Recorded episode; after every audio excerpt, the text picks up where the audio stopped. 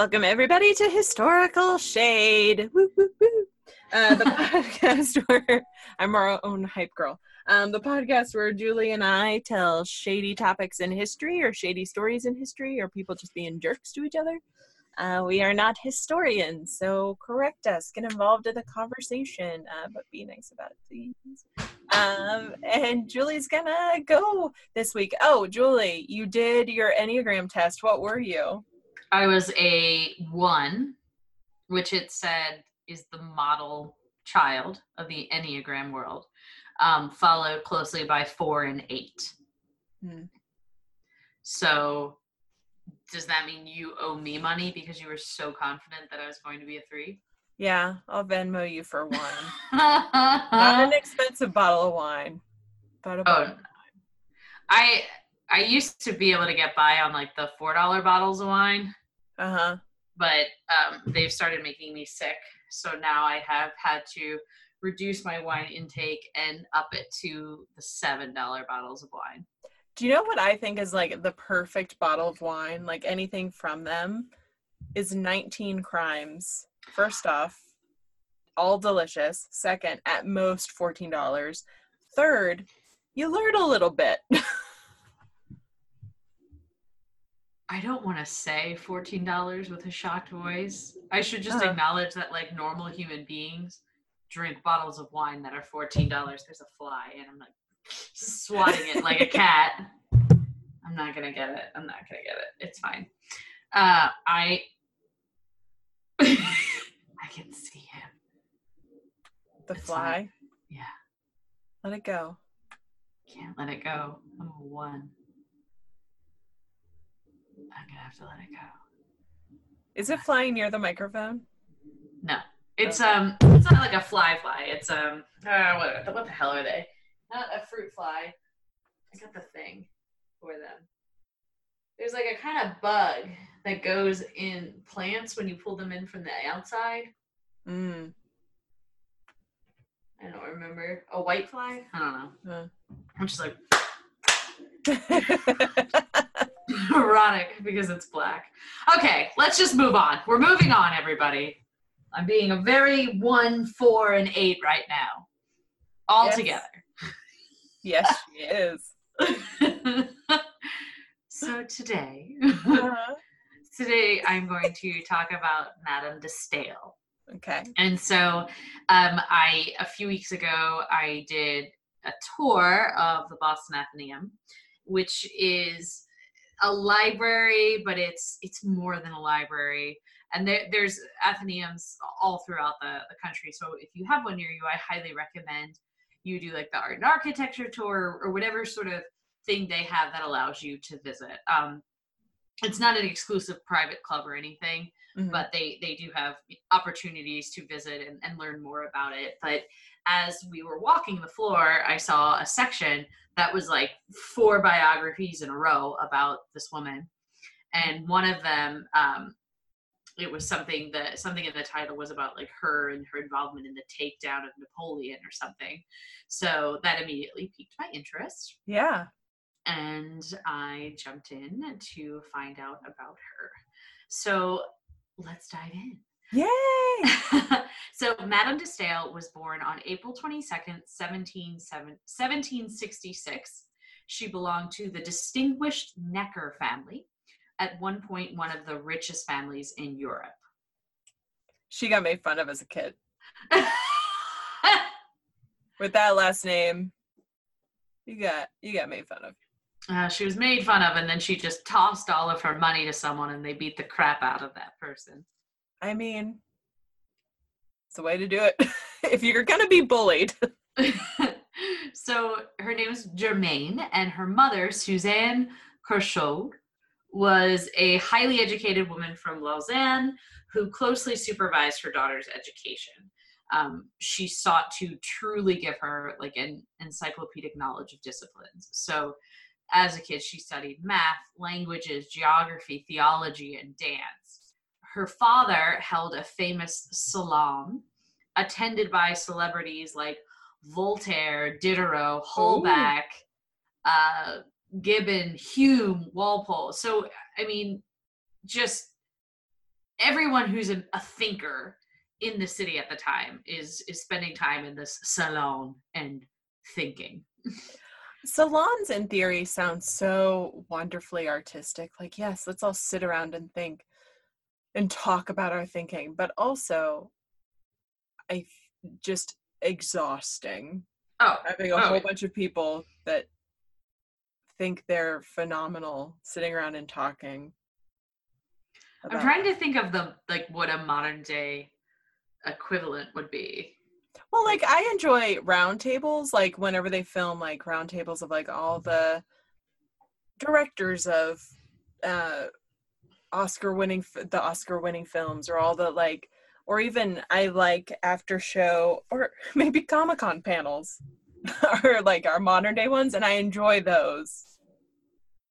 Would you say that's a salon though? I guess I guess because it's like someone influencing the conversation and sort of asking the questions and guiding it.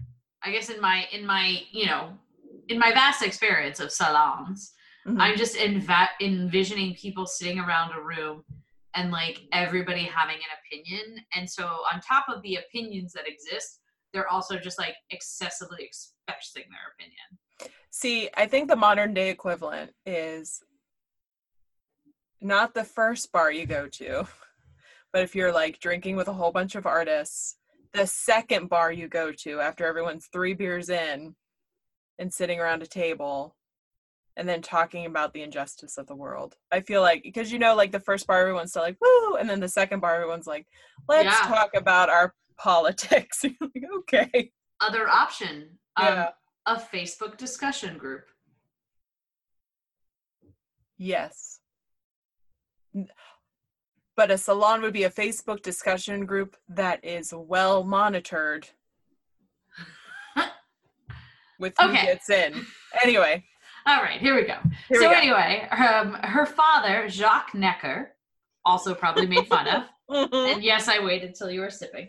Mm-hmm. Um, so he was a Swiss Protestant, and he had risen to prominence as a banker in Paris. You know, money. Yeah. Um, he also made a name for himself in the political realm as Louis the Sixteenth's Minister of Finance. Uh, nice. Uh, and was a leading actor during the initial stages of the French Revolution. I cannot say Louis the Sixteenth without saying it like um, Caledon Hockley does in Titanic when he's introducing her to the heart of the no- ocean necklace, and he's like, oh. "Was worn by Louis the Sixteenth." Like he does this weird like thing at the end with a. T- anyway, Billy Zane. Billy, Billy Zane. Zane. Yeah. Billy Zane is underappreciated. Uh, Billy Zane was the voice of John Rolfe in Pocahontas 2, Journey to a New World, which is actually a good movie. Continue. You're not helping my case that Billy Zane is underrated. so, um, so he's remembered today. He in 1781 he took the unprecedented step of making the public of making public the country's budget. Um, it was a big Ooh. deal, and it was it was a novelty yeah. in an absolute monarchy where the state of the finances had always been kept a secret. Uh, he also thought this custom was both unlawful and ineffective because he realized that public opinion had become an invisible power, exercising a major influence on the country and the court. Wow. So, um, and I, I have like a note in italics. I'm like, is this like the first example of sort of the calling out of the court of public opinion? Probably not, but I just found it interesting. Yeah. Uh, he was also so in July 1789, um, he was dismissed by Louis XVI. Wait, was the heart of the ocean Louis the Eighth or Louis the Sixteenth? Pause. I'm not. I mean, I'm not a tight. I mean,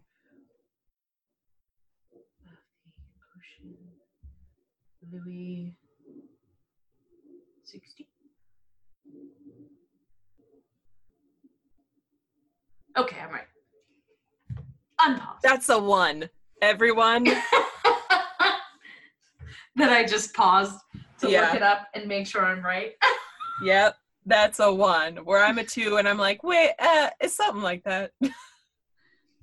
anyway, he was dismissed by Louis XVI um, following the and so that was actually followed by the fall of the Bastille, and um, subsequently recalled by the monarch. He was subsequently recalled. Um, so, in his political writings, he justified his preference for a tempered monarchy similar to the one existing in England. And he sort of became one of the leading theorists of executive power in modern political thought at the time. Uh, he wrote a book, his first major book, Letters on the Works and Character of J.J. Rousseau, appeared in 1788 and established. Oh, I'm sorry. This is we're stale. Madame de Stael's first book. Mm. Fuck, you know, no one gives a fuck about her dad. Let's move on. but her dad was like a political activist in his own rich way. New paragraph, no transition. Madame de Stael's first major book, Letters on the Works and Character of J.J. Rousseau, appeared in 1788 and established her reputation in Parisian circles at that time. She published On the Influence of Passions on the Happiness of Individuals and Nations in 1796, followed four years later by On Literature Considered in its Relations to Social Institutions. She also wrote a novel, Delphine, that appeared in 1802, and Corinne, another novel that was published five years later. So she was busy. Yeah. Uh, like her mother and father before her, she opened her own salon in 1792 in the Swedish ambassador's residence in the Rue de Bac. Her salon. Shut up. I know why you're laughing. you're going to laugh a lot in my next sentence Oh my gosh, I'm so excited. gathered some of the most brilliant minds of pre-revolutionary France, including Talleyrand, Abbé Delille, Clermont-Tonnerre, and Gouverneur Morris. Uh, they all defended the idea of a constitutional monarchy. Thank you. Thank you. Yeah, yeah. So this is sort of where uh, Napoleon Bonaparte comes into play. So Oh, yeah. so she's she's obviously influential and she obviously has a lot of uh, friends and so he he considers her uh, to be a dangerous obstacle to his power so Mhm. she meets him for the first time in 1797 she later recalled that she felt unable to breathe in his presence napoleon madame de stael argued subjected his critics to countless persecutions and engaged the country in extravagant military campaigns, taking pleasure only in the violent crisis produced by battles. Hmm. Hmm. Can I can I tell you my one weird fact I know about Napoleon? That he's short? No, weirder.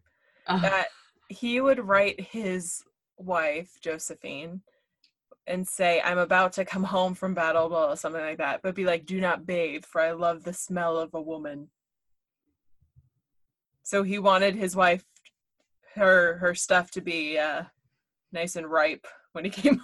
oh, oh gosh. yeah, so that's Napoleon. He a freak.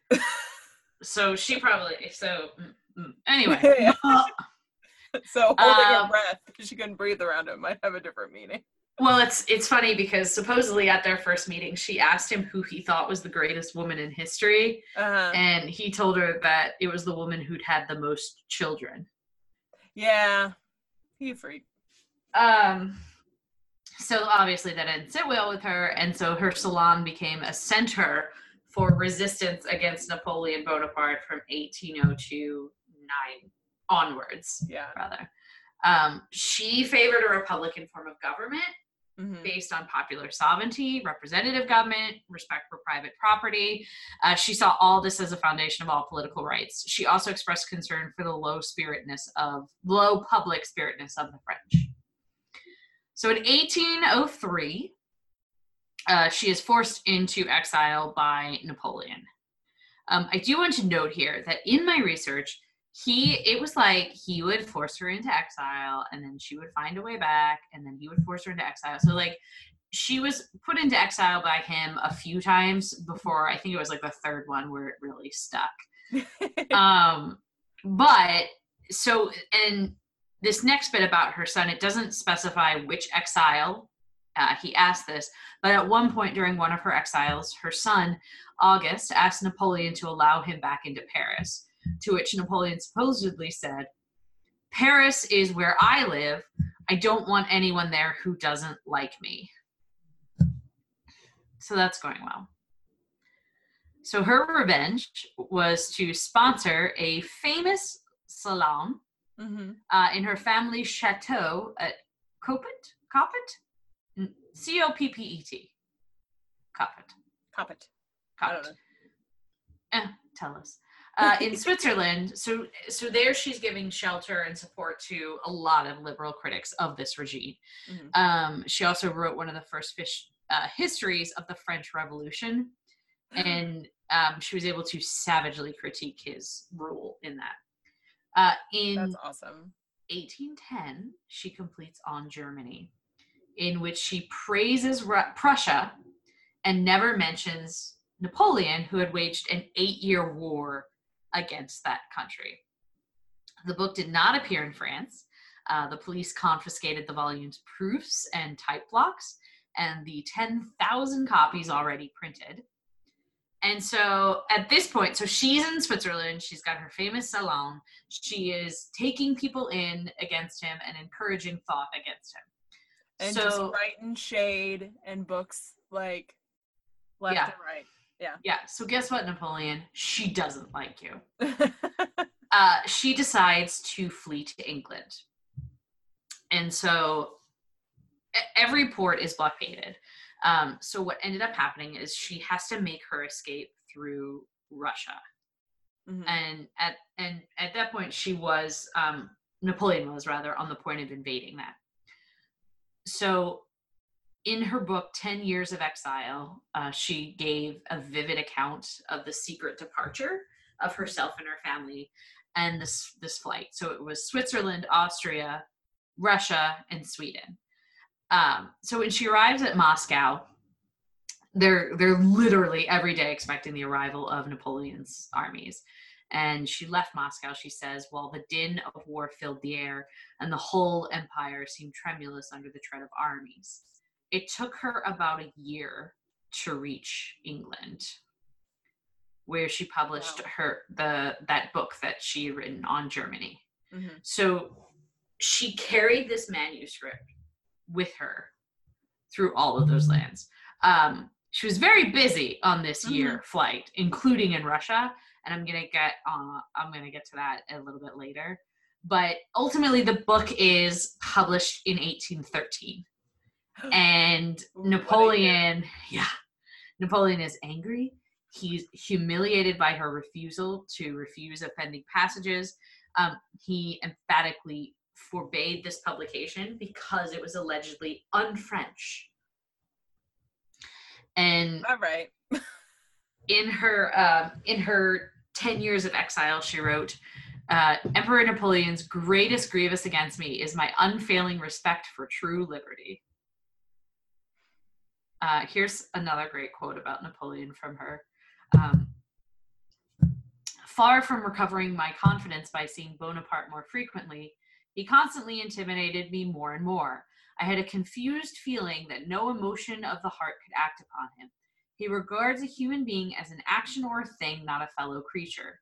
He doesn't he does not hate more than he loves. For him nothing exists but himself. All other creatures are ciphers. The force of his will consists in the impossibility of disturbing the calculations of his egoism. He is an able chess player, and the human race is the opponent to whom he proposes to give checkmate. His successes depend as much on the qualities in which he is deficient as on the talents in which which he possesses. Neither pity nor allurement nor religion nor attachment to any idea whatsoever could turn him aside from his principal direction. He is for his self-interest what the man what the just man should be for virtue.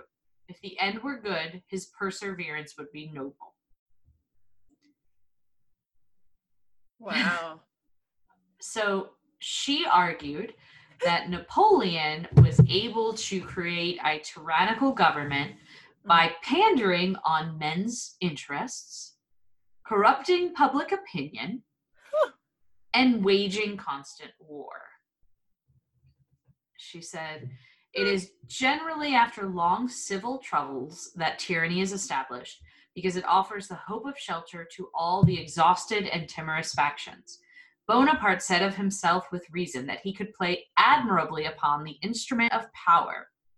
In truth, as he is attached to no principles, nor restrained by any obstacles, he presents himself in the arena of circumstances like a wrestler, no less subtle than vigorous, and discovers at the first glance the points in every man or association of men which may promote his private designs. His scheme for arriving at the domination of France rested upon three principal bases to satisfy men's interest at the expense of their virtues, to deprave public opinion by sophisms, and to give the nation war for an object instead of liberty. She's I want to read her book. She's a beautiful writer. Right? Like sometimes you read stuff from, you know, historical things and you're like, okay, well I get it, but then she's a beautiful writer. Yeah, she's yeah, she's very um articulate and really illustrates the point and Mm-hmm. you know, for someone that's writing this book in the 1800s, it it still resonates. Yeah, on a ship traveling across thousands of miles. Uh, in 1814, the French memoir writer Madame de Chastenay summed up Madame de Stael's life in a simple, simple single epigram. Uh, she said there were three great powers struggling against Napoleon for the soul of Europe: England, Russia, and Madame de Stael. Wow. Yeah. Boom. So, uh, so going back in time a little bit, uh, back to Coppet. So there she rallied a powerful opposition to Napoleon. So she brought together many friends of liberty who has become, who had become his staunchest critics, including Tsar Alexander the First. So, so Ah. he is the one that was responsible for giving her a Russian passport. Mm. And so when she gets to Russia, um, he welcomes her to the country. Yeah. She's also crucial in putting together the coalition that brought down Napoleon. Most of the important treaty negotiations between Russia and Sweden against Napoleon were conducted through Madame de Stael. Uh, she, her influence and her contacts were also vital in bringing England and Prussia into this coalition. Uh, a book called From the Age of Napoleon by J. Christopher Herold said negotiations for a closer alliance continued largely through the unofficial intermediate intermediary of Madame de Stael, who had just crossed Russia in her flight from Napoleon and had held several conversations with Alexander. So That's cool. yeah, so that flight that we were talking about that eventually led her to England to get her book published, the whole way she's talking to people and being like, hey, we got to get together and get rid of Napoleon. Yeah. And like not and and I yeah, not like other like writers, but like political figures. She's mm-hmm. like, I know who can get things done. The czar of Russia. Wow. yeah, so she, I, and I don't want to give her like excessive credit. I mean, like she was single handedly responsible for, Yeah. for bringing him down, but she was a large part of it and she was a large influence of that. Mhm. Um, and so it, it just, it makes it, you know, and obviously she wasn't bringing him down because he slighted her and he exiled her. She was bringing him down because she truly believed like this guy's shit and we Yeah. have to get rid of him. Yeah. So that is her involvement of the takedown of Napoleon, who was not a good person. Uh, she died in 1817, shortly after an attack of paralysis at the age of 50. Oh, Uh, she, she had another book that she was working on. It was called Considerations on the Main Events of the French Revolution. Mm-hmm. Uh, it was published in 1818, and in this posthumous work, she reproached the French for being dominated by the love of abstract ideas, uh, for their rejection of others, which prevented them from taking as a model the constitution adopted by another nation. Mhm. Um, as for the empire, she considered that it was full of civil service servants for a great administrator, full of soldiers for a general, full of subjects for a Caesar, and full of anarchy, which makes everybody want to take power. Uh, she just she just has a, a way with words. hmm Well, and she would have an interesting perspective when it came to the French Revolution because of her father too. Mm-hmm. Like I'm sure she saw him roller coaster through that as well. Yeah, absolutely. And we can all look Uh, at our parents and be like, "You should have done this." and you know to be fair a Mhm. lot of what was getting her in the room to to be a part of this and be this influence is her family was incredibly wealthy. Hmm she was in, incredibly well educated. Hmm and you know her dad had these salons so even from an early age she was making these connections. She knew how to interact with people. So she was she was coming from a place of privilege but she did use that privilege for something good. Hmm and so I, I i certainly don't want to you know negate her or anything like that for that privilege. I just i do think it's important to acknowledge that you know there were there are other factors that made it that she was able to have this influence Yeah. Yeah. Because when she walked in a room, she wasn't struggling uphill of why she deserved to be in the room. Now let's move on. She, everyone knew why she deserved to be in the room. And She Yeah. could just, yeah. so there's there's actually uh, quite a lot of writing on her um, but i pulled from some books that i wanted to note uh, madame de stael the first modern woman. Um, madame, madame de stael by maria fairweather. Mistress to an age a life of madame de stael by christopher j. Herold.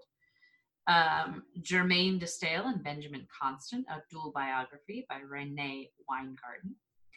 I found a fantastic blog called scandalouswomen.blogspot.com. Uh, and this was, this particular article was about Madame de Stael. And then something called OLLLibertyfund.org also had a story about her. Very so, no offense to Wikipedia, but I'm always proud when I can do an, an when I can do a whole shade and not necessarily have to pull from that, but I can Yeah. pull from from other sources, including quotes. Yeah. Um, oh my goodness, corrections corner. Last week's Massacre at Gnadenhutten came from Allan Eckert's That Dark and Bloody River was my main source. So yes. And personal visits to all the sites. Go us. yeah. Um so Julie, what's the future light you got going on? Oh gosh. Um it's so cold here. It's hard to think about light. It just gets so dark so fast. Um no, I, I think sort of just some some future light is I am taking advantage of I'm I'm gonna hibernate a little bit in the sense that I'm not gonna really put myself out there for projects until it gets a bit warmer and it's easier to commute and commit, frankly. Um, Yeah. And just sort of focus on improving myself and, and taking care of myself and eating better and all that. I had a, I had an improv show last night actually, and it was like the whole hour leading up to the show was just a series of emails because it was snowing. Mhm. Um, just a series of emails being like people being like, "Is this show still happening?" Because it was on the other, it was on the other side of Boston, and so Mike Yeah. drove, and the like little like I don't have traction light kept coming on in the car. Oof. And there there were a few times where we were driving and that light would come on and he was like, I, we'll just see. yeah. I, I, I don't have control. And at one point we were driving and it was a smaller road. It was like um two lanes on each side. And there was a car that was sideways off the road. Mhm. So it, we weren't sure what was happening. It looked like they were pulling out of a driveway Mhm. and he was backing out and mike was like i i can't stop like and he's like honking the horn at this guy and we, and we were like oh my god we're just gonna slide into this car um and then as we passed we realized that wasn't a driveway they had like spun yeah. gone into a sign which it sucks for you but also don't reverse in the snow without looking behind you Yeah. Oh. so Ugh. it, it was stressful and i was just like i don't i don't want to deal with that because that was an improv show so at the end of the day if i was driving and, and i felt like this isn't worth it i could say hey team you're in this without me Mhm. but if it were a scripted show or something like Yeah. that i would have felt that pressure Mhm. to get there so that's my future light. I don't know if that's even a light or if it's just me talking out feelings that should happen with a therapist. Well, that's future light. what is yours? Um, just a uh, I, I have, I have things to add about yours, but my future light is I'm gonna start a vlog um for funsies because I love thrift shopping, consignment shopping. Um, I think it's good for the environment. I think it also makes my closet look on point. Um, so I'm just gonna start a vlog on like how to do it, how to do it better, some thrift hauls that I do. Um, I do a thing where friends will tell me like what kind of style they want and they give me a budget and then I just give them a thrift haul and send it to them. So doing stuff like that and uh, yeah. So I think I'm just gonna start that for funsies, not like this is my next business adventure because I don't want it to have that pressure on it, but I think it will be fun. Oh, I love that. Yeah. Ooh. that's a that's a solid future like. Yeah. I also said like instead of light, and I just want to It's okay. It's so cold. It's so cold. it's so cold and it gets so dark So quick. soon. Why? Uh, and it's almost this is I'm gonna do I'm gonna do a sub future light for the both of us. Cause I feel like this applies to both of us. It's almost con season. yes. and Renaissance in Renaissance fair season and like thinking about costumes to wear. That's always fun too. Um, I saw a great post that actually combines con and um, Ren fairs, but I, I just saw a great post that was like, "Hey, it's Ren season. You're probably going to see people cosplaying as characters from The Witcher. This Mhm. may be their first Ren fair. Uh, this may be their first con. This may not be the best costume, but they're there, and and you." And how you choose to associate and welcome people in that space will determine if they come back again. So instead of judging them or you know making assumptions, like just toss a coin to the Witcher, and I was like, yes. Do you remember who posted it? No, I've seen it a few times. I don't remember who Oh. the the OP is, which I've learned is the original The poster. original poster. I, not the original poster, but I definitely posted it because I was like, yes. I love anything that you can do at cons that are interactive. Like yeah, tossing a coin to your witcher. I was like, yeah, I'm getting tons of plastic coins because I bet you there's going to be a billion. there Um, is. I mean, and let me say this because I I love Comic Cons so very much, and I I love being there and being a part of things. Um, but there is sort of like a, a subset of people, and and some of those people are people that that I'm friends with, and so whenever they say things along these lines, I'm like, oh. But you know, when Stranger Things, um, when the most recent season was out, there were people like, oh, how many scoops, troops, costumes are we gonna see? And I'm like, who cares? Yeah, Scoop Who Troops even costumes. cares? All of them. People people are doing a thing and it gives them joy at at a place that we knowingly talk about how like people that don't necessarily fit in, like we get to go to this and feel like we fit in. So so Mhm. don't be at that place and try and be the mean person there. Like who cares? If people Yeah. are enjoying themselves, uh, don't yuck their yum, as Mike says. That's so sweet. I know he's real sweet. Do you know what's yum? Scoops Ahoy. And there are a billion. I loved it when I went to um, Halloween Horror Nights because there was a Stranger Things house. They had so many people dressed, and we would like applauded all of them. Oh, So it was great. I love that. Well, we will see you for our next episode. Yes. Meantime, follow us on Instagram. On Insta, on Um, Facebook, but mainly send- on Insta. yeah, send us an e- yeah, send us a mainly because Julie doesn't upkeep the Facebook. Um, also, feel free to send us an email if you have a. I'm sorry, my bra strap just fell down. I'm trying to fix it.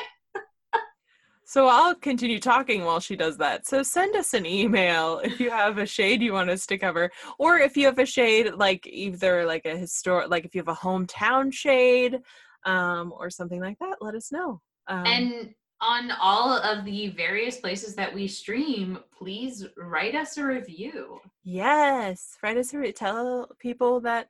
I mean, even if the view is like, I don't know, these two ladies are cool. Listen, or it's worth thirty minutes. That's all we ask. Um, anyway, thanks for listening, everybody. Bye. Bye.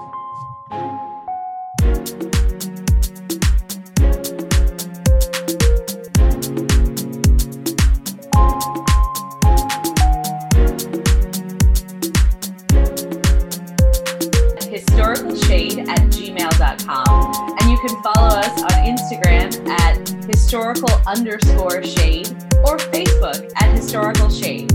We don't have a Twitter. Thanks, Julie.